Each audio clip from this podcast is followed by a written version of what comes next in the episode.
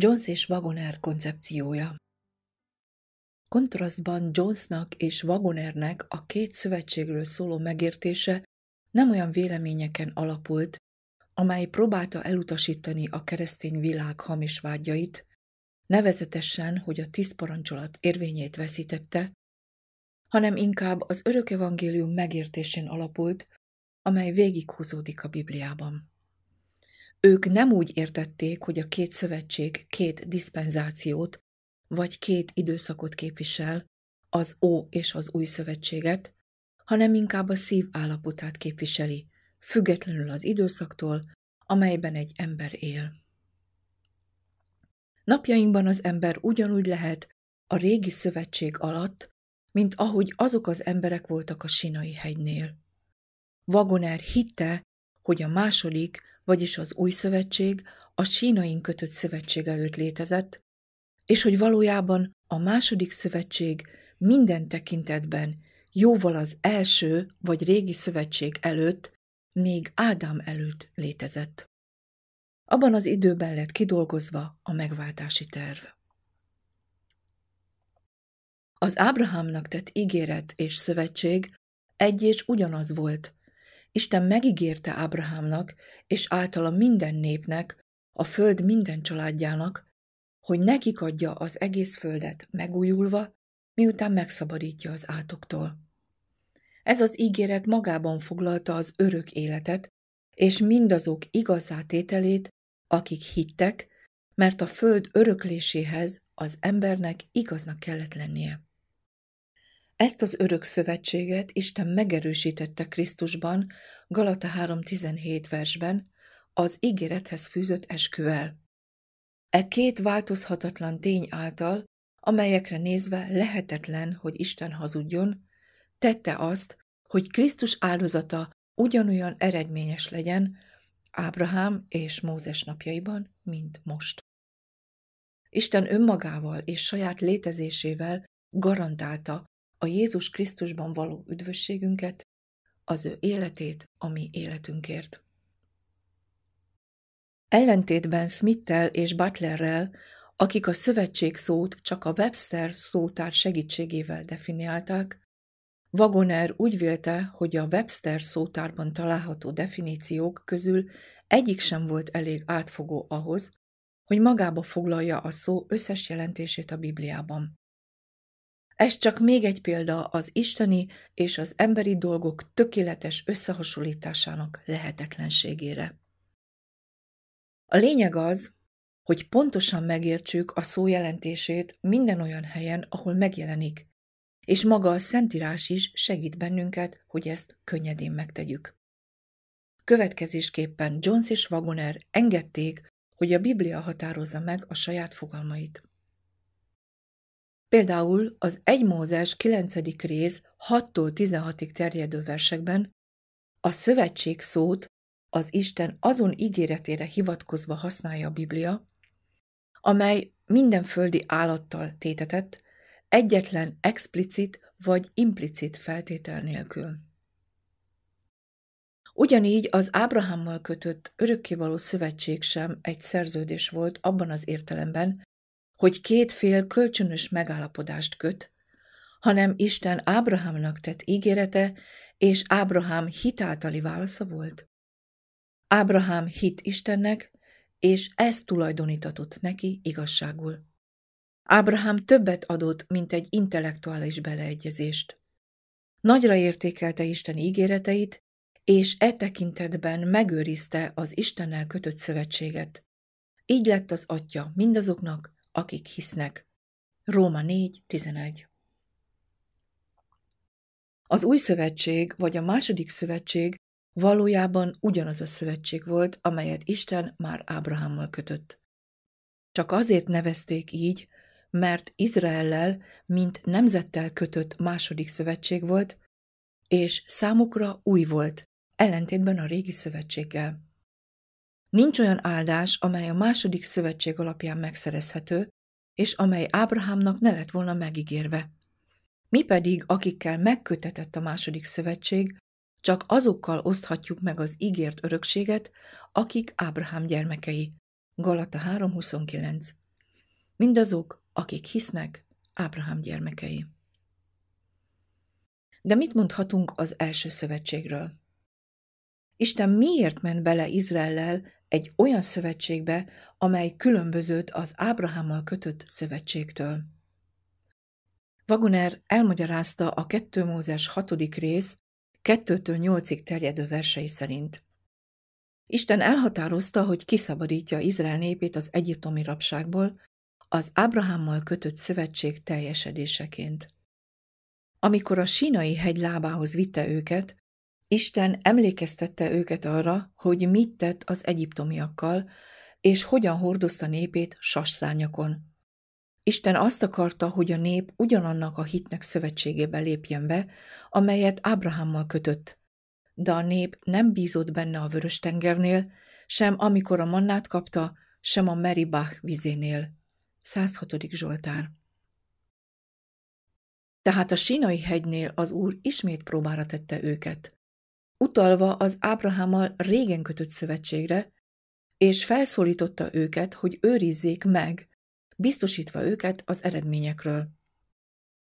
Az Ábrahámmal kötött szövetség a hit szövetsége volt, és egyszerűen megtarthatták azt a hit megtartása által. Isten nem azt kérte, hogy kössenek vele újabb szövetséget, hanem csak azt, hogy fogadják el az ő békeszövetségét. A nép helyes válaszának, írta Vagoner, ennek kellett volna lennie, ámen, így legyen, uram, legyen a te akaratod szerint. Ehelyett a nép ő maga válaszolt egy ígérettel. Mindazt megtesszük, amit az Úr rendelt. 2 Mózes 19.8 Nem csoda, hogy Isten nagy szívbéli vágyakozással válaszolt.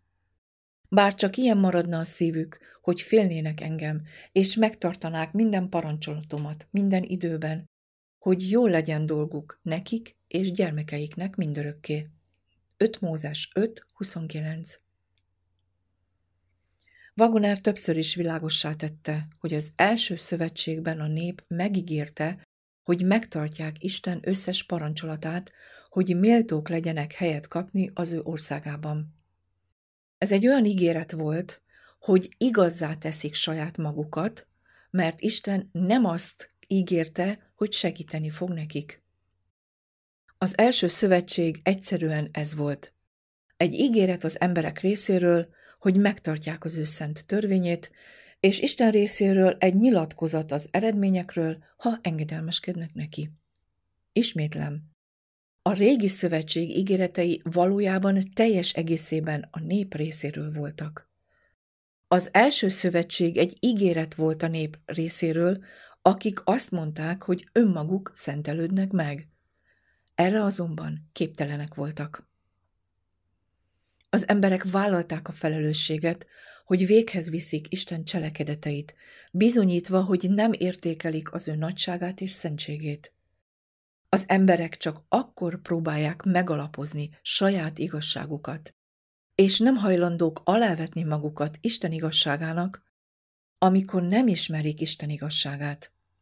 Ígéreteik értéktelenek, mert nekik nincs erejük teljesíteni azokat. Izrael mégis kétszer is megismételte az ígéretet. 2 Mózes 24, harmadik és hetedik verse. Izrael hitetlensége miatt az Úr egy alternatív tervet követett, és leereszkedett a nép szintjére. Tűz, villám és földrengés közepette ereszkedett le a sínai hegyre, és az emberek megremegtek, amikor kimondta a tíz parancsolat szavait. De ezek közül a körülmények közül egyiket sem tette meg Ábrahámmal, akinek a szívébe ugyanezt a tíz parancsolatot írta.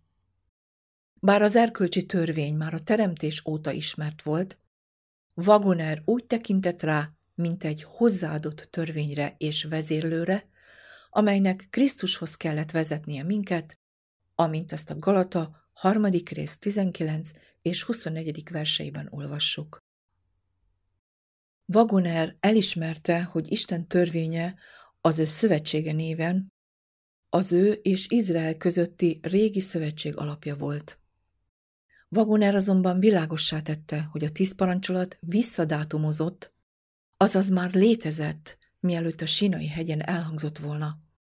Következésképpen ezért egészen más volt, mint a Horebi tranzakció.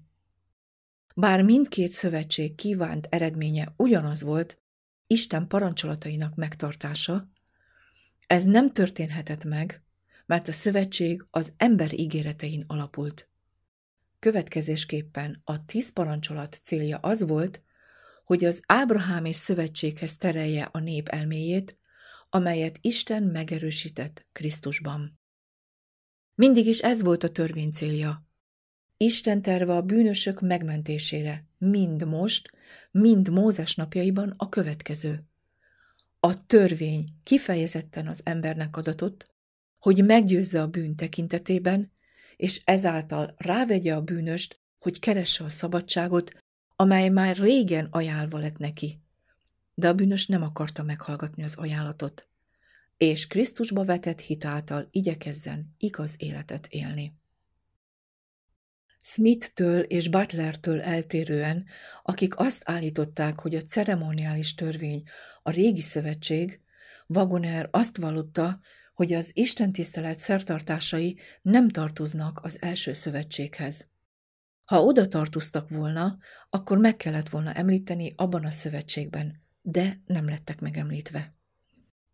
Ezek kapcsolatban voltak vele, de nem képezték annak részét.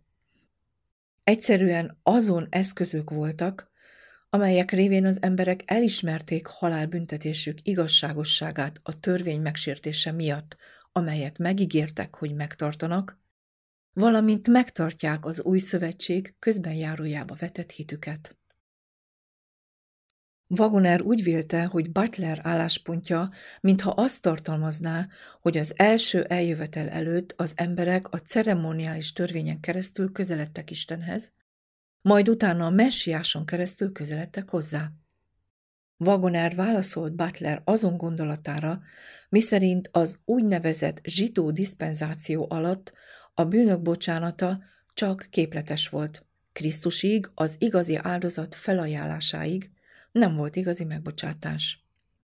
Ugyanakkor Butler kikötéseket fogalmazott meg Krisztusról, amelyek kizárólag a ceremoniális törvény alatt álló zsidókra vonatkoztak.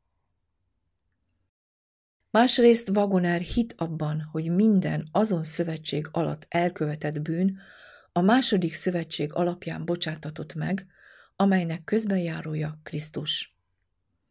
Annak ellenére, hogy Krisztus vére az első szövetség megkötésétől számítva több évszázaddal később ontatott ki, a bűnök meglettek bocsátva, amikor megvalották őket az Ábrahámi szövetség alapján, amelyet Isten megerősített Krisztusban, aki megöletett a világ megalapítása óta. Ha az első szövetség tartalmazta volna a megbocsátást és az isteni segítség ígéretét, akkor nem lett volna szükség más szövetségre. Wagoner tiltakozott Butler koncepciójának kizárólagossága ellen is. Krisztus nem menti meg azokat, akik nincsenek benne az általa lefektetett feltételben. Figyelembe véve, hogy csak a zsidók voltak alávetve a ceremoniális törvénynek, a ti elméletetek azt jelentené, hogy ő csak a zsidókat jött megmenteni. Én örülök, hogy a megfelelő értelmezés nem kötelez arra, hogy korlátozzuk ilyen módon a megváltási tervet. Krisztus meghalt minden emberért. Minden ember Isten törvényének kárhoztatása alatt állt, és ő ennek következtében e kárhoztatás alá tétetett. Isten kegyelméből ő minden emberért megizlelte a halált. Zsidók 2.9 Wagoner nem úgy gondolta, mint Smith, hogy a régi szövetség azért volt téves, mert az ígéretek a ceremoniális rendszere hivatkoztak, hanem téves volt azért, mert a szövetség ígéreteit az emberek tették. Izrael nem értékelte eléggé Isten Ábrahámmal kötött örökkévaló szövetségét, és mindazok ellenére, amit Isten tett az izraelitákért, ők merészkedtek a felelősséget magukra vállalni a saját üdvösségükért. Így módon olyan szövetségre léptek, amely rabságra vezetett, amelyről szól Sára és Hágár allegóriája a Galata negyedik fejezetéből. Feltűnő kontraszt létezik a régi szövetség, amely magában foglalta a halálbüntetést, és az új szövetség között, amely magában foglalta az élet lelkét. Mi nem a sínai hegyhez vagyunk irányítva, hogy bízzunk a törvényben, az igazság tekintetében, mert az csak átkokat tartalmaz számunkra, sem a régi szövetséghez, amely magában foglalja a halálbüntetést, hanem a Sion hegyéhez irányítattunk, ahol a lélek élettörvényét találjuk Jézus Krisztusban, az új szövetség közbenjárójában, és békét, segítséget találhatunk, feljebb, mint kérjük vagy elgondoljuk. Végül eltérően Smith-től és Butlertől, akik úgy vélték, hogy az Ábrahámnak és Magvának tett ígéretek, amelyeket az 1 Mózes 15. és 17. fejezete említ, beteljesedtek a régi szövetség diszpenzációja idején azzal, hogy Izrael birtokba vette Kánaánt. Wagoner úgy vélte, hogy az Ábrahámnak tett halhatatlan ígéret az új földről szól. Az ígéret mindaddig nem teljesedik be egészen, amíg az ő magva, aki a Krisztus, a második eljövetelkor az ígért örökség birtokába nem jut. Galata 3.19 verse felteszi a kérdést. Micsoda tehát a törvény? A bűnök okáért adatott, amíg eljő a mag, akinek tétetett az ígéret, rendeltetvén angyalok által, közbenjáró keze által. Vagoner úgy vélekedett, hogy az eljövetel, amelyre hivatkozik, a mag megkapja az ígért örökséget. Krisztus nem kapta meg, mert örökösök vagyunk vele együtt. És amikor megkapja, Ábrahám és mindazok, akik hitáltal az ő gyermekei, megkapják ők is. A 19. vers nem több ígéretre hivatkozik, hanem csak egyre, az örökségre, és ezt a megígért örökséget Krisztus második eljövetelekor fogják megkapni, nem korábban. Amikor összehasonlítjuk a szövetségekről szóló két koncepciót, nem nehéz megértenünk, milyen könnyen felmerülhetett a feszültség. A lelkészi értekezlet lett a következő csatatér, ahol a fejlődő világosság találkozott a hagyomány és a hitetlenség sötétségével.